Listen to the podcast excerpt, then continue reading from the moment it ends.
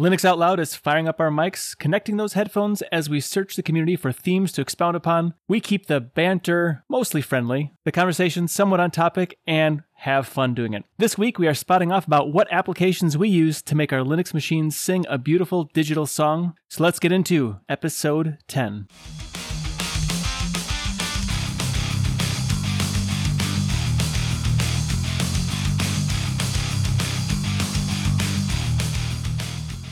Linux Out Loud is brought to you by DigitalOcean and Bitwarden. With me today is the camera corner Catwoman of the Destination Linux Network, Wendy, and the Destination Linux Network equivalent of the Riddler because you wonder if he will show up or give you a decent game suggestion, Matt. How are you two? Doing pretty good. Like the DC theme this week. It's pretty fun. So Nate, riddle me this. When are you not going to espouse your love for OpenSUSE every episode? Uh, never. That was an easy answer. Next. You just chose the wrong answer. Not much of a riddle, is it? No, because we already know the outcome. yeah, it wasn't a very good riddle. Doesn't need to be a good riddle. It's just a matter of point. I know, but you should at least have a good riddle. I mean, you are the Riddler, right? You are not worth that effort. Oh, man. I would think I'd be worth something. Ouch. Hey, it started in the show notes. That it did. I'm so happy to see the banter going on in the show notes once again. It was so boring without you in the show notes. This is true. Well, Matt's easy to fire shots across the bow, and it's lots of fun for me too. Mm, definitely. No comment.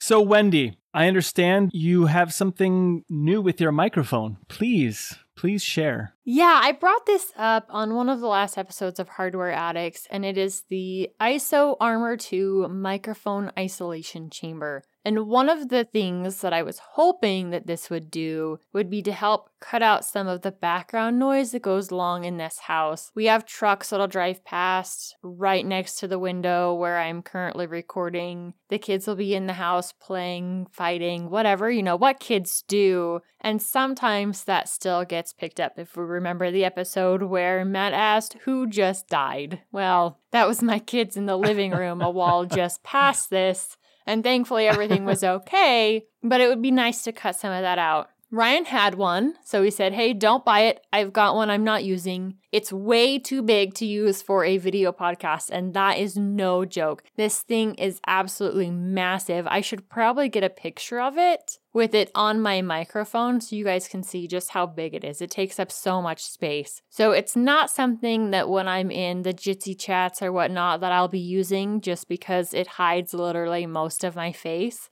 and it doesn't really cut out the kids in the background. Does it help? Yes. Like it does make them a little bit quieter. To be fair, this mic isn't so big around that it blocks that whole bottom hole. Like sound can get up underneath it. So that's additional entrance point for sound waves. But in general, like I could still hear the kids. The one thing it did do, and the reason why I'm using it right now, is because it did improve the way my voice sounded. And so I'm curious if the listeners hear that change in my audio or not. So during shows, during recordings, I have a few audiobooks that I'd like to record this summer. Of course, they'll be out free on the Libra library, but I would like to test that out, kind of play with it. And this is what I'm going to be using for those type of projects. And then in Jitsi chat or whatnot, when I'm hanging out with all of you fine folks, this massive container will be off the microphone and then I'll just speak to you normally. So we can actually see each other. Yeah, I was thinking of when Matt does his video streams or whatever, this would be good for him to have on there so you don't see his face. well, I was going to say, you know, maybe you should actually send it back to Ryan so he can actually turn his camera on instead of having to turn it off during the oh show. Oh my goodness. Kidding, Ryan. Maybe. Two hide your face jokes back to back, one for Matt and one for Ryan. There you go. I'd say it to Michael, but you know, he has a news show, so you got to respect the beard there. He's got to represent. He's got to show his face and be a talking head, right? For the news show. Yeah, for those that can grow facial hair, it must be nice. Yeah, both Michael and Ryan don't hold a candle to Magneto when it comes to growing a beard. It's all that electrostatic that he puts there. Energy he's got going on. Yeah, makes it want to grow and stuff as far as facial hair. He can also just think and crush them. So, I mean, that's pretty cool too. No, no, no. He can't think and crush them. He can think and crush their technology. Got to get it right. Yeah, but if they're like in a car or whatever, he can just think and crush them inside of a car. Assuming it's not a, like a, a Saturn. you went a 180 from where I was going with that, but okay. Either or, it's all fine. Magneto can be death to your technology, whether it's your car or your computer. There is no can be is. It's more of a statement of fact than plausibility. Hey, his work laptop, his work iPad, and his work phone are still working. So, to be fair, His work stuff, but his personal stuff, has he broken it all? oh yeah, he needs another new screen protector. But if I'm being honest, so do I. We go through glass screen protectors like there's no tomorrow, and it's because things drop, like I drop it. My tablet needs a new screen protector because I recently dropped it again. It's in a million different cracks. Yeah, we go through glass screen protectors in this house like it's nobody's business. So the question is, how many times have y'all broken the Surface devices, though? Not yet. Keyword is yet. Because those are expensive to replace.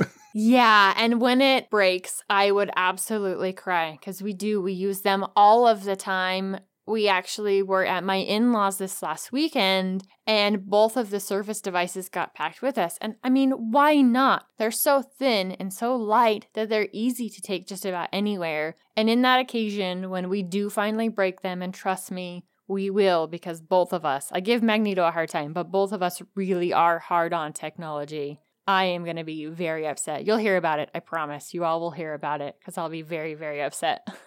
and that's when Wendy goes shopping for another used one at some point at her local store. they have to get one in in order to do that. But yeah, I slip in there every once in a while and see what they've got for laptops and technology. Nothing recently that I was like, oh yeah, I need that. But I do stop in and see what they've got. It looks like you have another 24 hour live charity stream coming up. I am so excited for this. The last one was an absolute blast. Maybe this time we'll get you to play Among Us. When is it, Matt? Good luck with that.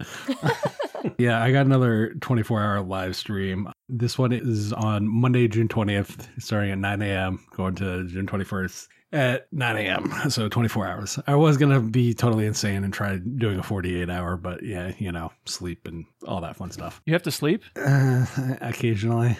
Then I start hearing voices like Nate's, and it just makes me want to bash my head through a TV. Ooh, yeah. That would make me want to bash my head through a TV too. I don't think anybody could do 48 hours unless you could like tag team somebody in to be able to say, hey, you need to take this next six while I go take a nap, eat, whatever. 24 hours, ugh, is bad enough. If you guys keep telling me that no one can do it, I'm going to attempt to do it one of these points. The charity I chose this time was one called The Cure. It's the Citizens United for Research in Epilepsy. Kind of a personal story. June 20th is the birthday of my brother who happened to have epilepsy and ended up dying from it. Hmm. The short version is he had too many seizures in the course of a year. He had one, went into cardiac arrest, heart failure, all that fun stuff. And I'll just leave it at that. This is kind of a close one to home. So I thought it was appropriate to support something that is close to home as far as that. The date is significant to me as far as that. So that's the reason this particular charity was chosen this time around. I was looking at another one that with video game preservation and that kind of stuff. I know that would be more up Nate's alley of preference. Mm-hmm. Yes. I'm gonna try to be doing one of these charity streams like once every like six months, give or take, just because it's something of a way of us giving back in different ways to society. Like love the digital divide stuff. I love all that stuff. There are a ton of charities that we can help. If by me having to play video games for 24 hours helps a kid with chemo or helps with raising money for better research in epilepsy and that kind of stuff, I'm totally for that. So the next one will probably be around Christmas time, is what I'm thinking. That way we don't oversaturate the interest and that kind of stuff how I'll be doing this one, it'll be similar probably to the last one 10, 15 minute breaks every two hours and the typical go to the bathroom, eat kind of thing. That's about it. June 20th at 9 a.m. Come see me get tortured by having to hear Nate and stuff in my ear or see him on screen. This will be great. I think you should have some intermission music or switch over to me while you're using the facilities. That would be incredibly entertaining. Like, incredibly entertaining. I have not determined how much uh, I'm looking to raise for this one. I might be a little more loft on what I'm looking for this time around just because of that personal connection and stuff. Whatever that goal may be, I might end up saying the following, and people will want to hear this who have made the Among Us joke for six plus months now.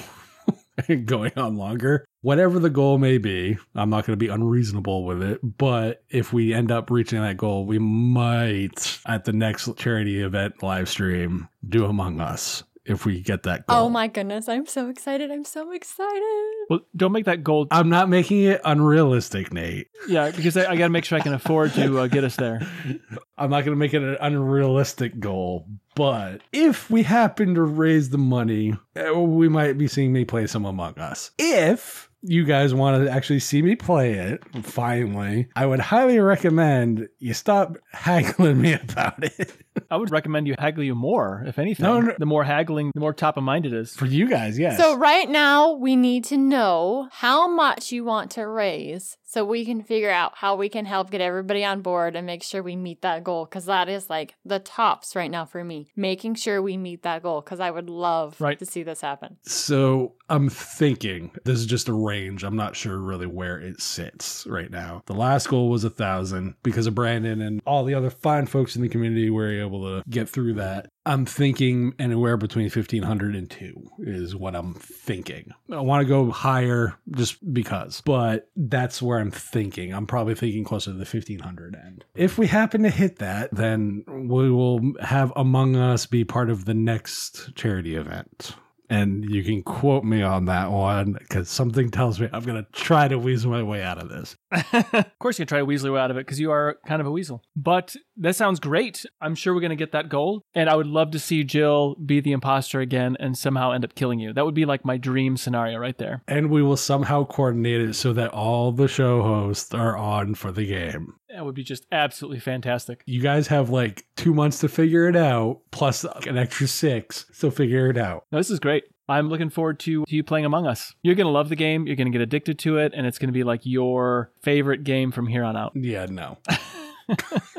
Just so it else would know. Nice try though, Nate. An old man can dream. Nah, you're not wrong. So speaking of Among Us, uh, Nate, there was a particular problem though that you were having with DirectX 11 games. What's going on with that? I spent a lot of time searching for an answer. Couldn't find an answer. I ran into this problem again, but on a newer machine, and I'm like, I know this thing can do DirectX 11. I just automatically dismissed the older machine as in not being able to swing it GPU wise. What it came down to was there are a couple of packages missing in order to allow Vulkan to be able to do the, the interpretation of DirectX 11 into whatever the Vulkan protocols were. And I read somewhere that Vulkan can do this, but it's not as fast. Regardless, I found the solution. Essentially, consisted of adding two packages to OpenSUSE Tumbleweed, like downloading two packages and installing them, libvulkan Intel and libvulkan Intel 32-bit. Once I pulled those in, it pulled some other dependencies in that were all Vulkan stuff. Even though Vulkan was installed, not all of it was installed. People like this whole minimal installation thing, I'm sure. Now, even the older systems can play DirectX 11 games. So that means even the older machines can play the new Lego Star Wars, the Skywalker Saga, and, and so forth. I'm pretty excited to see that there was a solution. It just wasn't out there. So I am writing an article for cubiclenate.com. I can share that solution for OpenSUSE for anybody who may happen to run into the same problem. Maybe it was just me, and somehow the stars aligned that my computers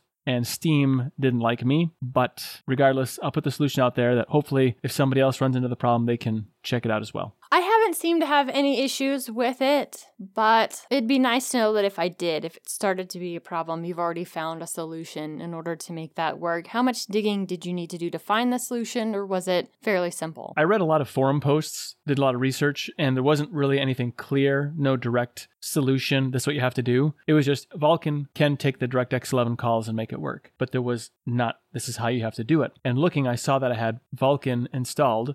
So I thought, well, it must be working. And then I thought, well, I see there's this libvulkan Intel. I know I have an Intel GPU in this thing because it's a whole system on, not system on chip, but you know, the, the hybrid, whatever it's called, where the GPU is part of the CPU thing. And so I thought, well, let me try just installing this, see if that changes anything. And sure enough, it did. So it's kind of a let's experiment. And that's how I found the solution. This episode of Linux Out Loud is brought to you by DigitalOcean. Cloud computing can be, let's say, complex. But standing up reliable, affordable cloud infrastructure really doesn't have to be. At DigitalOcean, you can enjoy a comprehensive portfolio of compute, storage, database, and networking products that put your cloud infrastructure in capable hands so you and your team can get back to doing what matters most building world changing apps that grow your business. DigitalOcean also provides you with predictable pricing, robust product docs, and services that developers love. DigitalOcean helps teams regardless of size, whether you're a team of one to a team of 1,000 people. DigitalOcean helps your team grow with their simple, powerful cloud computing services. As a listener of Linux Out Loud and a member of the DLN community, you can get started for free. In fact, even better than free because DigitalOcean is giving you a $100 credit when you sign up at do.co slash tux 2022. That's do.co slash tux 2022. So again, you can get started with your $100 credit on DigitalOcean's awesome cloud platform by going to do.co slash tux 2022. And we want to thank DigitalOcean for sponsoring this episode of Linux Out Loud. We all talk a lot about how we enjoy using our Linux systems, and I know especially Matt talks about how his love for OpenSUSE all the time, pretty much in every show, and how the OpenSUSE installer is his favorite. But after you get your system installed, what do you do with it? You just look at your desktop environment? You just browse the web? You know, what are the applications that you use on a daily basis that helps you to get your work done, whatever that work may be, on Linux? So, Wendy, I know that photography is a huge part of your work that you do on computers. In fact, it was photography that actually pulled you into Linux, sort of, kind of sideloaded you into the Linux world. What applications do you use on your system to help you get your job done. One of the first applications that goes on my system is Rapid Photo Downloader. Not only do I use it on my system, but I recently installed it on my in laws too. And I've mentioned, I've talked about this application a ton of different times. And one of the things that I love the most about this application is the fact that you can decide where those files are going. So it doesn't have to be just year. You can be very definitive or detailed in how your file structure looks. And then you have control over how of those files are named when they're imported into the system. On top of that, you can use job codes. Now, it doesn't necessarily have to be for work, it could be directly related to family style stuff. So this weekend, when we were at my in laws, we were going through some of my husband's grandpa's World War II memorabilia type things. One of the things my mother in law has is a pin. So his plane got shot down over Russia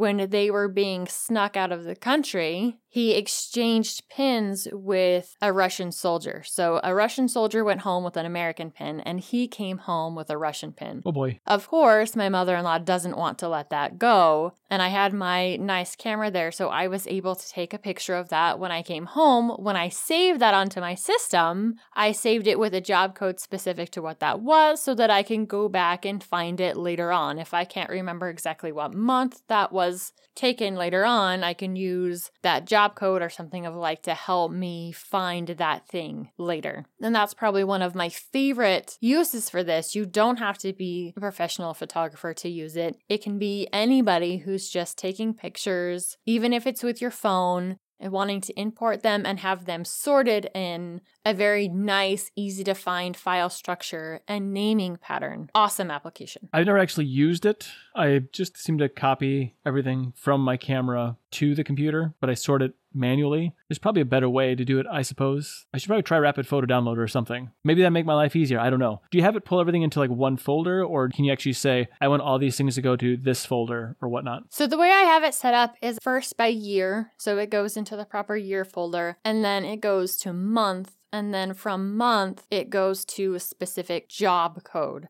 We go camping quite a bit during the summer. If we go camping twice during that month, and I label them, I use the same job code, then they will all go into that particular job code for that month. One of the reasons why I've set it up that way is if I'm doing jobs for a client, I want to all name them for that client. And then if I'm doing shoots over a couple different days, they're all together and it makes editing so much easier for me. For my in laws, when I set it up for them, it goes to, of course, the year, then it goes month, and then month and day. So there's three levels before you see the actual images. And I don't have a job code set up for them. There's so many different ways that you can go about that file structure and naming. They have some basic ones that you can choose from, and then you can do custom. And there's all kinds of things within that side that custom, whether it's the time, you can go all the way to second.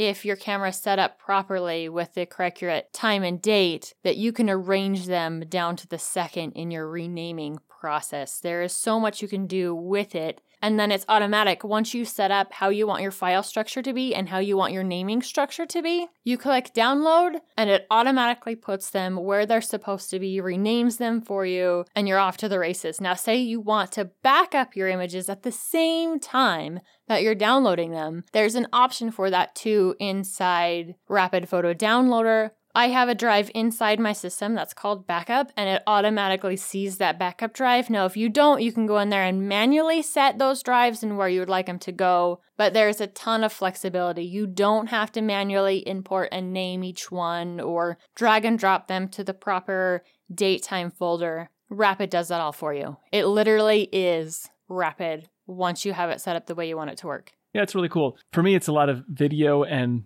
photo mix of the different things that I'm doing? It pulls in both. Okay. Then you can have it pull to like a specific folder based on whatever job it is you're doing. I think that could probably work in my case too, but I nest my folders pretty heavily. Is it okay with a lot of nesting? Yep, that's not a problem. When you go in to set up your custom folders, you tell it exactly where you want it to go and it does it all for you. Yeah, that's not a problem. You just have to let it know where it's dropping those files. Well, that's pretty cool. I'll have to uh, maybe check that out, see if that works or how well that works. I'm curious on your feedback on it. Certainly. I'm curious on the feedback I'll give you too. Matt, you do all kinds of creative production, whether it's on this podcast or doing things for gaming channels. What is one of the applications that you install right off the bat with a fresh installation? Because I use pre-made distros, I generically it's already pre-installed because you know I'd be lazy that way. I do Arch, but I don't do Arch the Arch way. Um, So for me, there's a couple different programs. OBS is definitely definitely one of them. But another one that I also use a lot is Cinelerra for a video editor, or Cinelerra GG to be exact. Just a different kind of video editor. I tend to prefer over Kdenlive and a few other different video editors, Flowblade, all the typical ones that will generically get mentioned. So those are two apps for me that have to be installed bar none all the time. As far as the gaming stuff, it's going to be really simple. It's going to be Steam. It's going to be the heroic launcher for the Epic and the GOG games that are not native to Linux. If I want to mess around with my GOG collection on Linux, though, I will use the Minigalaxy client, which Nate, you are welcome.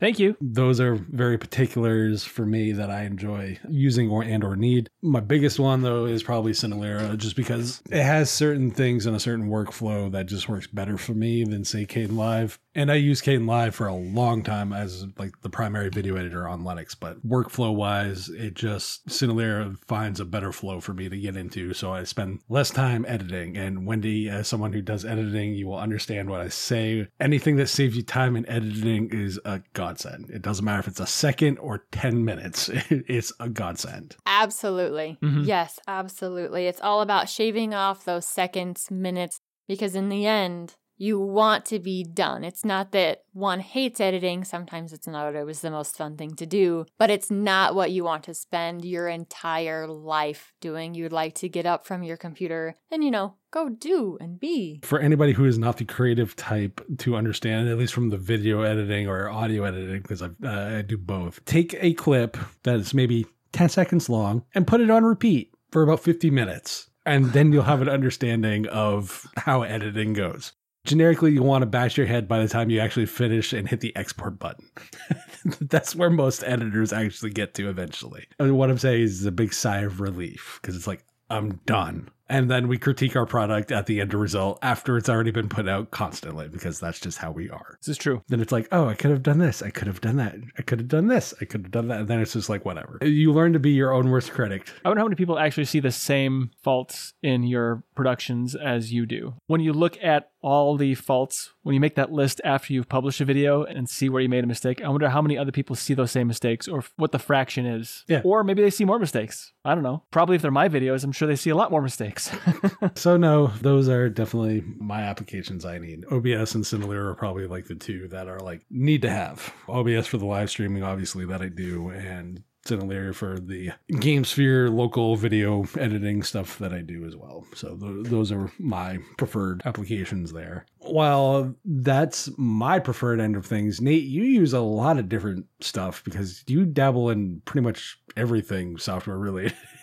and hardware related now. What's some of the pieces of software, the first thing you will install on a fresh OpenSUSE Leap or Tumbleweed install? The good news is I don't have to because it's already bundled in, and that's LibreOffice. I know you don't like LibreOffice as much as some other one that you think is great, but I think it's mediocre at best. What I like about LibreOffice is the ease of being able to just knock out some things real quickly uh, as far as product for my home education for my kids. I put a lot of things together to make it easier. You know, if we're studying the different countries that we're studying that week, or parts of the globe we're studying that week, you know, things like that, or different pieces of vocabulary or declension noun endings for you know something in Latin. And I can put those out very quickly and I have them digitally. I could write them on the chalkboard, but that takes way too long and it's not very transportable. So when I tutor other kids, I have that product and I reuse it. So I use LibreOffice a lot. I even do it for other little things too. When I do video production, I use some animations and such. And I know that there are better applications to do this, but I've been using like the chroma key functionality that's built into Caden Kdenlive combined with just some different effects that like things I can do with as far as like text moving or pictures moving and so forth in LibreOffice. It comes out with a, what I would consider a pretty decent result. I'm sure you know, people would think that's a real chintzy way of doing it.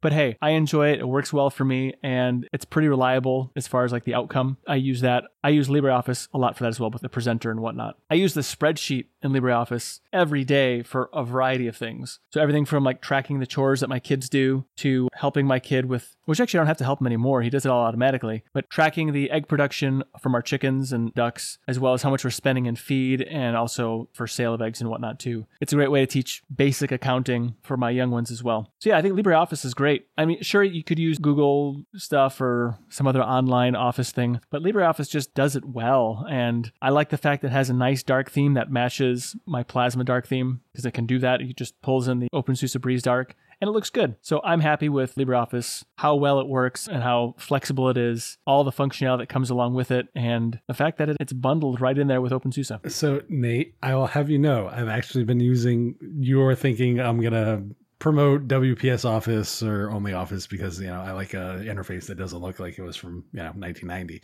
Uh-huh. Actually, I have mostly been switching off from WPS and Only Office. I've actually been downloading uh, the Calligra Office suite instead. Really? Yes, I've been trying to see how much of the built-in KDE stuff I can actually use, like the stuff that's built for KDE specifically or Plasma, whatever you want to call it. I've actually been using Calligra for a good couple of months now, and honestly, I can pretty much do everything I need to. Formatting for Windows documents, like in any other open source or proprietary Office document, if they're shipped in Microsoft formats, they tend to be a little wonky regardless for the formatting. But generically, it does everything I need it to. Before you strike me with the, you can use that other weird thing that you do. I'm using something weird, but it is the open source one. I've tried Calligra somewhat recently, and I just didn't like the layout of the interface as much. Like some things were just not intuitive to me, and maybe it's just because I've been using LibreOffice so long. And actually, quite honestly, I haven't touched my install of Microsoft Office in months. I can't remember the last time I even used it because LibreOffice is actually handling the Microsoft Office documents without a problem. I've had pretty good luck as well with LibreOffice and Microsoft Documents.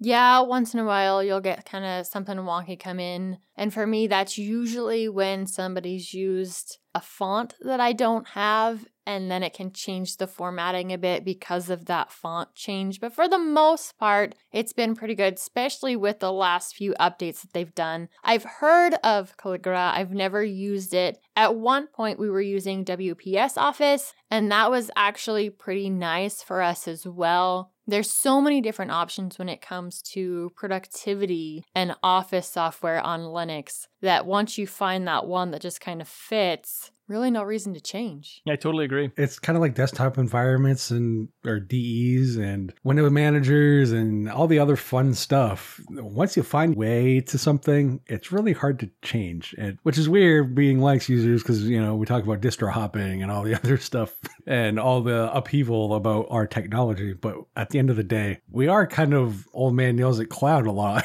when we actually peel back everything and really think about it. Some of us are more willing to experiment than others, but a lot of us get in that comfort zone. And it's like, it works. So what do I care? Totally guilty of that. Totally guilty of that. I can't really say much in that regard. But we're also a little more willing to be like, oh, well, this app didn't work for us. Let's move on to the next one. Yeah, definitely. Sometimes we leave things too early, and sometimes we hang on to stuff a little bit too long. It goes both ways. This is true. Hey, when you have something that's comfortable to use and someone says you should try this application, I'm always really hesitant. And I have an example of that. I've been using the Ultimaker Cura open source application for slicing models to put into the 3D printer for years now. And I mean, a good five years. And so I've been very comfortable with it. And someone said I should use the Prusa, or I think that's how it's called, Prusa Slicer, because it's better. I'm like, ah, it's something new. I, you know, Cura is working really well for me. I don't really see myself using this Prusa Slicer. Well, I'll have you know, yesterday, in fact, from the time of recording, the Ultimaker Cura slicer fell on its face with a model that I needed to 3D print. It added all this weird geometry after it sliced it. I'm like, you know, what's going on here? And so I re-exported the STL file to re-import, and I thought maybe there's something wrong with my model, whatever. It wouldn't go away. This strangeness just wouldn't go away. So I thought, well, I'm gonna try this Prusa slicer. Maybe it does a better job. So I import it in there. It sliced fine. It sliced faster. Gave me much better information as far as like how much it's cost based on how much you spent on the plastic and everything else. And I'm like, wow, this is great. If only it had a dark theme. So I'll make sure to complain about that at some point. Makes your eyes bleed. It's amazing how much that makes a difference, that dark theme, especially for those of us who need it. Yeah, it's hard to live without dark theme. So, Wendy, when you're not working on your computer and you want to have a little fun, what do you use for entertainment? There is a lot of Steam on the rare occasion that I do get to play a game. Steam is one of those that I do for enjoyment. But lately, I've been spending a lot more time on Jitsi. There's several groups that I've been a part of, whether I'm getting some work done and it's noise going on in the background and being able to jump in with my ADH brain. Hey, we're going to go over here. We're going to focus on this conversation for just a minute. And then we're getting back to work or it's just hanging out and chatting with people in the community. I've spent an awful lot of time in Jitsi. Now, it in a web browser has been kind of a pain for me. So, in order to get the best performance from it, I've been using the app image. I understand that there's also a Flatpak for it too. And on my current Fedora system, that would probably be easy to install, but I already have the app image of it running that is where I get the best quality with video. I have so much fun. And the best part about it is it is cross platform. So I can use it on my desktop. I've got it on my Surface device. I mean, that of course is still Linux, but then I will also join in from my tablet, my phone, just depending on what's going on. It's on all of those different devices. I can join regardless of where I am or what device I have in hand. Jitsi, for all of its faults, I think overall is a great video communication application and it's definitely one that I go and make sure that I can have the app version instead of using it in the browser. I too use the app version because I think it works way better. Mm-hmm. It seems like the cameras stay on, like they don't shut off as much. Right. So I don't know what they've done in the app itself, but it seems to be better tuned to using Jitsi. Yeah, and that's definitely one of the problems I've had in the patron chat for Destination Linux. If I'm using it in the web browser, I don't get to see what Ryan is sharing on his screen. I don't want to watch the YouTube video at the same time that I'm in the Jitsi patron chat. I want to be able to see what's going on, and Ryan does that with his screen sharing. But I never get to see that in the web version, and I know some of it's probably having to do with my internet connection. It really isn't great, but the application does kind of work some of that out better than using it from the browser version. Just so much smoother. Not being able to see what Ryan has on camera would be a good thing. hey, I want to see what they're talking about.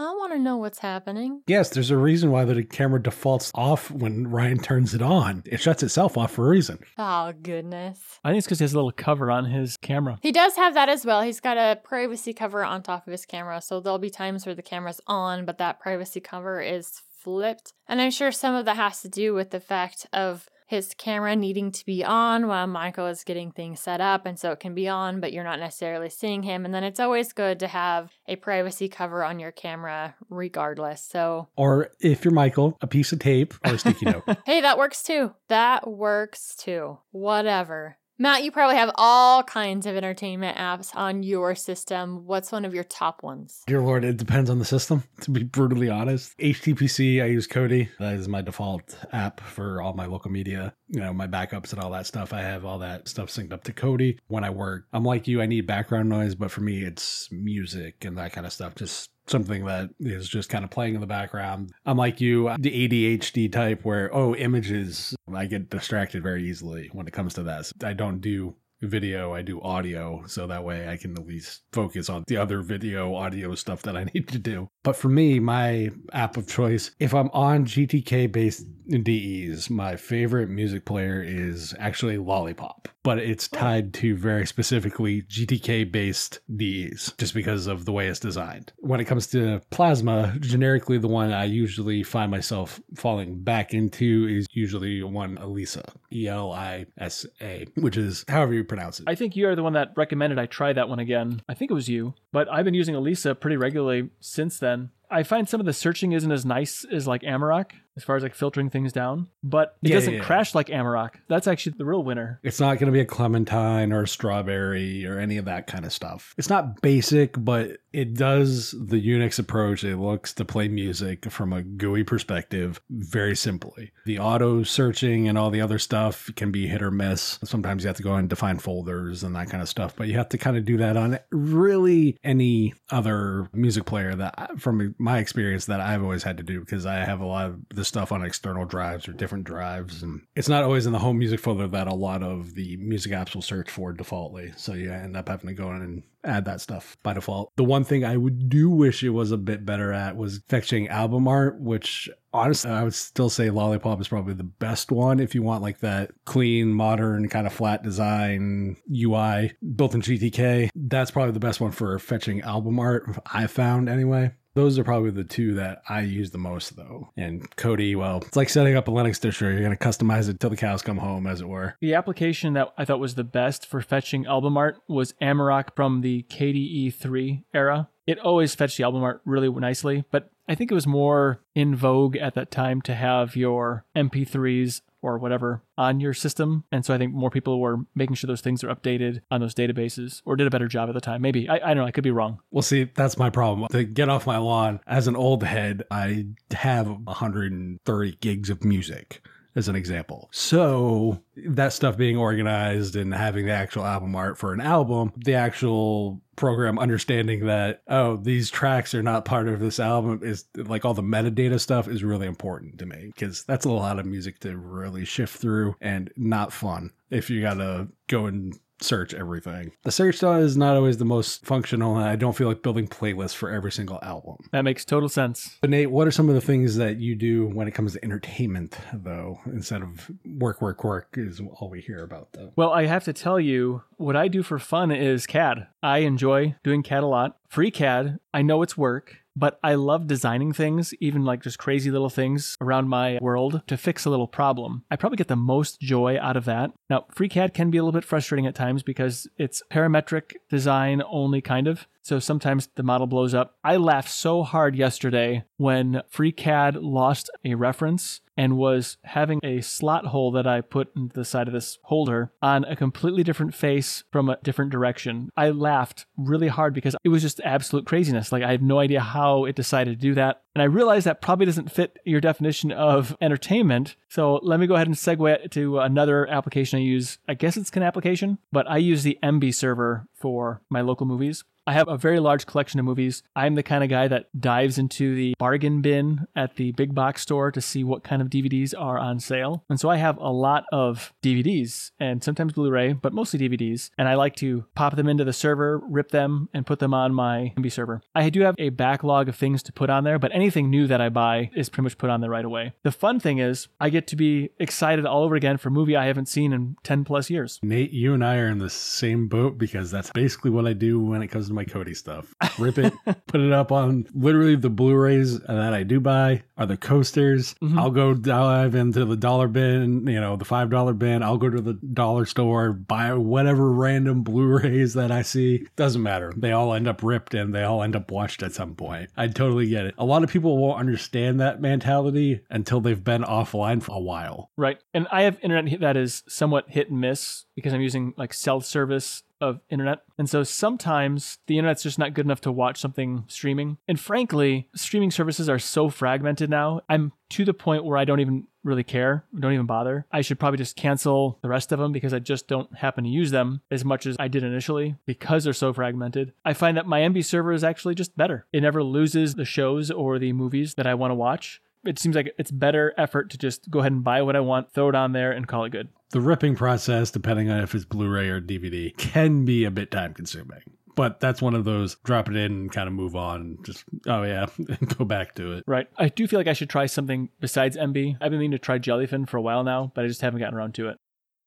This episode of Linux LR is brought to you by Bitwarden. One thing we can do to protect ourselves is having unique passwords for every online account that we have. I've been using Bitwarden for a while now to do just that. Uh, it not only helps me keep track of the many passwords I now have, it includes a random password generator. You can set the length of special characters and so much more. Better yet, it's open source, receives third-party security auditing, and you can get started for free by going to bitwarden.com/dln. Want some of their premium features like 1 gigabyte of file storage, vault health reports, or just support the project? It starts for only $10 a year. Jump over to bitwarden.com slash DLN to get started with your free account now.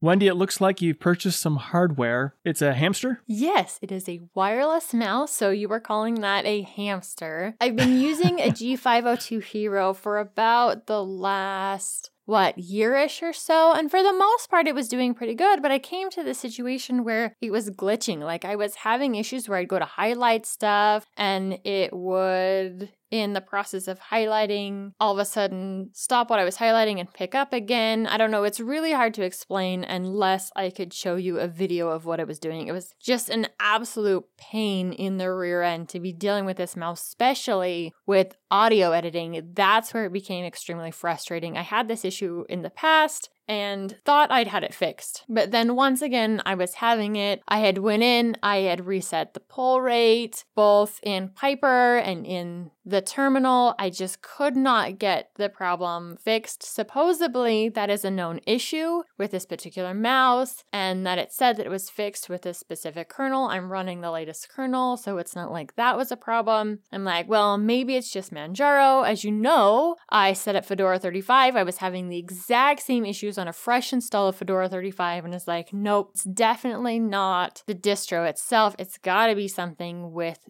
this particular system that it's still having problems because I have two G502 heroes having the same issue with both of them. Now, one of those is currently connected to the kitchen system. It's had absolutely zero problems, no glitching. I don't know what it is particular with this system that's causing it to have issues, but it was, and I couldn't take it anymore. I went and grabbed one of the ball mice Logitech where you're moving back and forth with your thumb, and it was doing all right, but I was wanting to be a little more accurate with my control on it, and after having a gaming mouse and not even necessarily using it for gaming, using that Logitech again was somewhat painful. And I decided I was going to go to my local hardware store. Hardware is in computer hardware, not hardware is in home hardware. And was looking at some of the different mice. And I picked up a Corsair M65 LW on sale. So this is normally like a $130 mouse. I got it for a 100 So far, I'm absolutely loving it. The biggest downside was, in order to control the rainbow vomit, and really there's not that much, there's just a little bit on the back with the logo. and that same RGB, there's kind of like some vent looking lights in the back. That's all one control. I had to boot into a Windows system in order to get that set up. Now, there is an application that supposedly works for Corsair when I was looking at the GitHub page, it said it was for both the keyboards and mice. I installed it. It wasn't seeing my hardware, my mouse hardware. I don't have a Corsair keyboard, so it didn't help there. Piper is what I used in the past in order to control the rainbow vomit on my G502 Hero, and Piper wouldn't see it at all. I had a Windows system set up because the kids needed to do some state testing that required a special secure browser that could only be installed on Windows or Mac.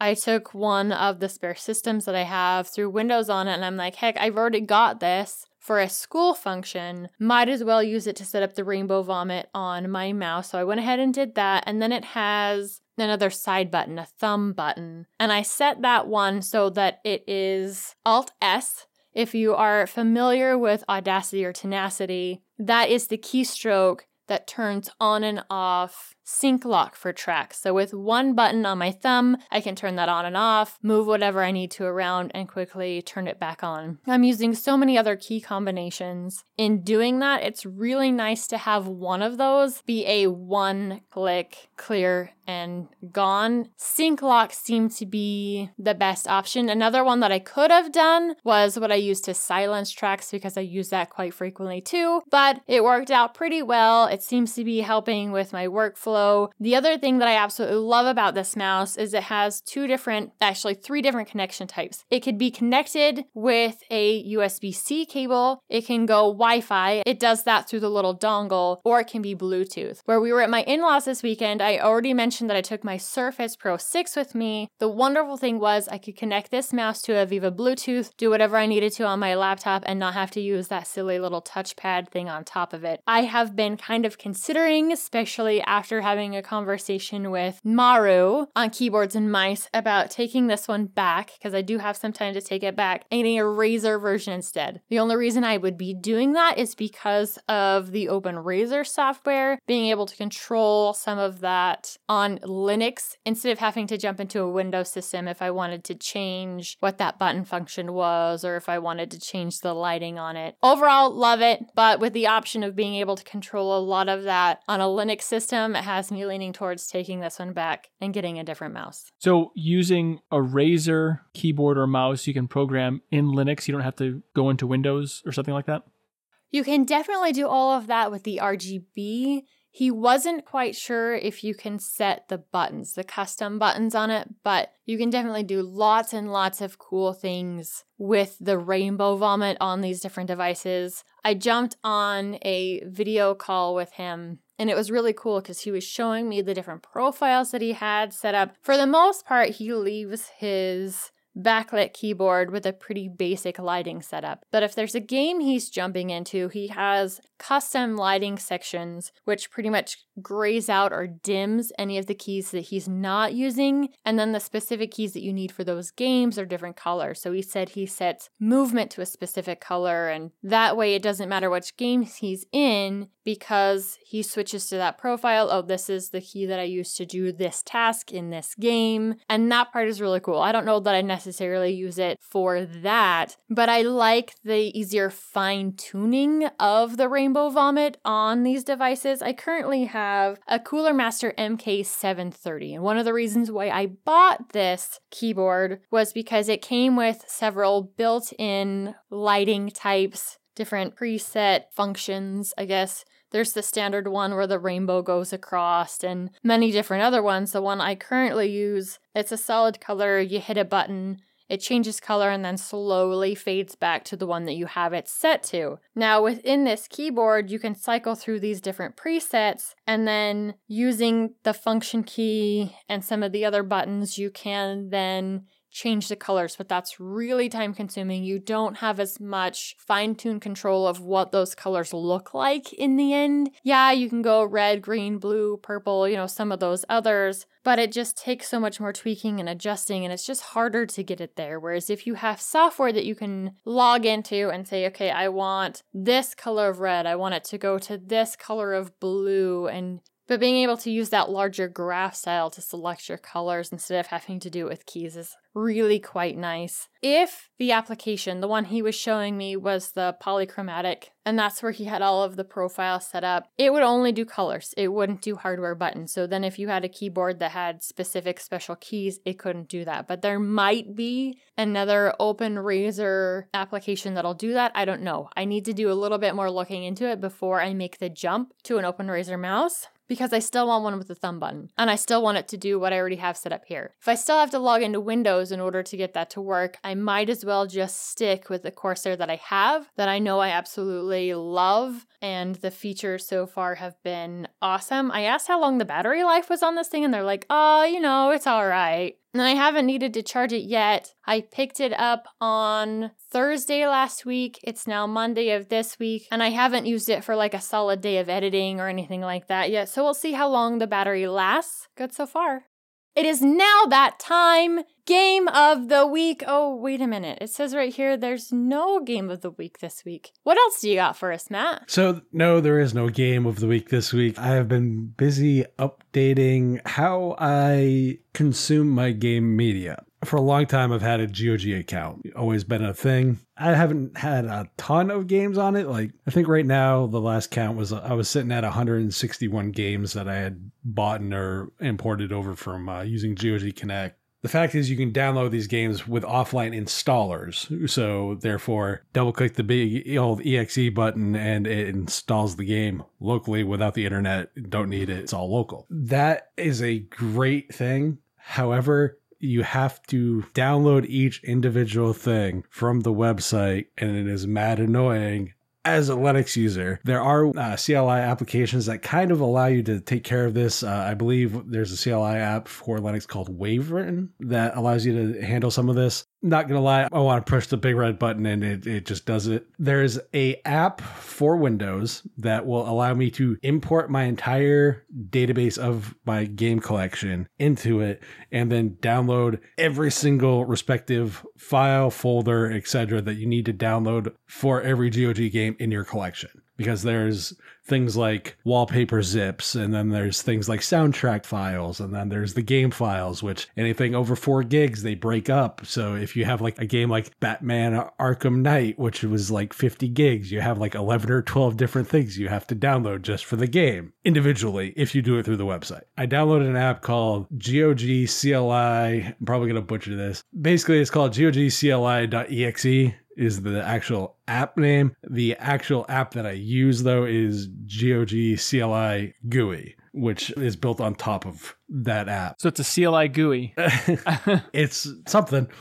Okay. Guess somebody found a medium for the argument of CLI versus GUI that we have here on the show. Ah, I see. Powers combined and become Captain Planet or something like that, or Voltron or Devastator. Along those lines this app allows me to take that importation of my games and just click download all. You can define folders like where they go. You, and it just simplifies it so much. The nice thing is this does for GOG, they have like zip files. This does like a zip check on the file to see if it's verification and validation. Does MD5 some checks on all the files it downloads. So there's a lot of nice little touches to verify like all the data is actually there that I really do like about this. And the fact that I don't have to waste so much time downloading every single file, dealing with an inbuilt browser uh, download managers and just all that nonsense. There's no GOG Galaxy client per se for Linux, and the other one that they do have doesn't do this. It installs games. I'm not looking to install the game. I'm looking for the exe, as it were, to have so I can install the game at my leisure offline. It's a Windows only app, unfortunately, but it is definitely one that I think is uh, really cool and worth highlighting because as I get more into Steam and I like Steam, I love what Valve contributes to the uh, community, etc. I do like me playing some offline games that I can just store and throw on a you know external drive somewhere and let sit for whenever I decide to click the install button on them. That to me is a whole lot better than constantly downloading, re-downloading all the same stuff that we constantly do with services like Steam. I like Steam, not saying I don't, but that ability to be offline and still have your entertainment is really important to me. And like I said, I think Nate, you'll probably understand that more than probably anybody, at least. I totally do. Kind of makes me think. So the Steam Deck, I wonder if Minigalaxy or whatever it's called, Mini GOG, can't remember the name of it offhand. I wonder if that would work fine on the Steam Deck. So you can have your offline games available on your Steam Deck. That'd be kind of cool. There is a Flatpak for Minigalaxy, if I am not mistaken. Oh, then problem solved. Steam Deck uses a Flatpak, so there you go. It's the biggest thing is just that ability to be offline. While Steam does offer a offline mode, at one point they had like an every two week check in. But there are certain issues that I do find with Steam. You know, you exit Steam and you have games on an external drive. It has to, eh, like in Linux specifically anyway, for Windows games, it has to go through and re verify all the stuff. There's certain nuances that I'm like, okay, like the platform, I love everything about it, but I have all this over off to the side too, just in case. For sure. I think that's great. And it's probably something I should do. I was once more particular about that and I've become lazy in my old age. But I do have a folder of a lot of the games I've downloaded from GOG because there wasn't an installer available anyway that I have sitting on my downloads folder. So it's something I should probably go through and download those things again just in case like GOG just disappears one day. So I have them locally. That's my concern too. So while I'm busy downloading things and whatnot, it sounds like you're building stuff again. I can't help myself. I like to build things. It was after a Linux Saloon episode some weeks back. I was talking about needing a 3D printer enclosure for my Ender 3. And someone said that I should build this using IKEA furniture, this Lack table, as the basis of the 3D printer enclosure. I looked it up on IKEA. The table, I think, is like $12 or something like that. It's like 20 after shipping. But I'm not going to drive to Chicago to go get it because that would just be more in tolls just to get there. I already had some acrylic, uh, a 4x8 sheet of acrylic, go figure. And I thought this is the perfect enclosure. And so my initial idea was to build it and just set it on the table. And then after I got this built and I printed 3D printed all these other little components to it, actually they're somewhere they still need to be printed that I will eventually employ. But right now it's built and it's actually covering my 3D printer now instead of a giant cardboard box with a red fleece that I got from Whirlpool when I worked there. It's a much nicer setup because I can actually see what my 3D printer is doing. It has uh, double doors in the front that I can open up and do whatever. And so this is just the beginning of the customization I'm going to do to my Ender 3. The great thing about the Ender 3 is the fact that it is customizable. There's a lot of aftermarket things people have done. So when I get the other two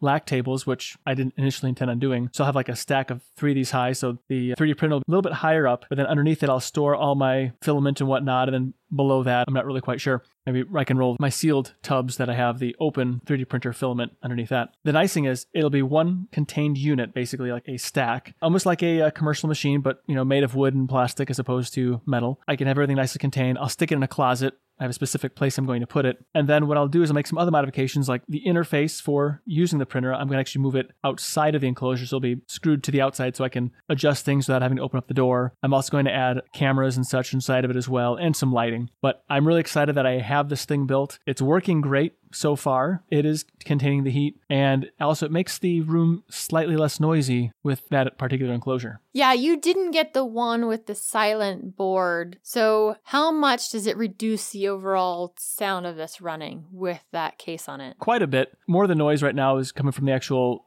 drawing in of the filament, not so much the motors themselves. You can hardly hear that at all. The way the filament is fed into the printer is actually the filament is above outside of the machine, outside of the enclosure, and it has a kind of a neat little fill tube thing, and it, it's really quite convenient for changing it out actually much better than the factory OEM method, I think. The wheels are a little bit noisy on it. I can probably tune that out eventually at some point in time at some method, but I don't recommend having your 3D printer right next to your microphone, like too close, which is why mine is going to go into a closet when I get the other two tables. And I know that you were working with a different type of plastic. I can't remember which one it was, but working with that material is part of the reason why you wanted to build the enclosure. Have you printed anything larger with it? Has it helped with the curling issue? Issue? It has essentially solved my curling issue, at least for PLA, but the plastic that's harder to print, ABS, I haven't printed anything large yet with that. I will, but I'm not going to just go out of my way to print anything, a random thing that's large, because that takes a long time. I will be doing some other things to see how it does, but right now I'm printing off more bits and pieces that I need for the enclosure and another project that I have going on. Awesome. Now it's your turn to toss in your two cents on today's topics. Hit the discourse forum, drop us a line under this video or on the contact form by visiting dlnxtend.com slash contact. If you'd like to hang out with us on our preferred social media, see the links at the bottom of the show description. For other great shows like Hardware Addicts, GameSphere, Linux Saloon, and more, go to destinationlinux.network. Show off your love for your favorite podcasts and shows by visiting DLN Merch Store. Grab yourself some awesome swag like the gamer centric I Pause My Game to Be Here shirt. As always, we thank you for joining us. We'll be back next week with another awesome sode of Linux Out Loud. Until then, keep the banter friendly, conversation somewhat on topic, and have fun doing it.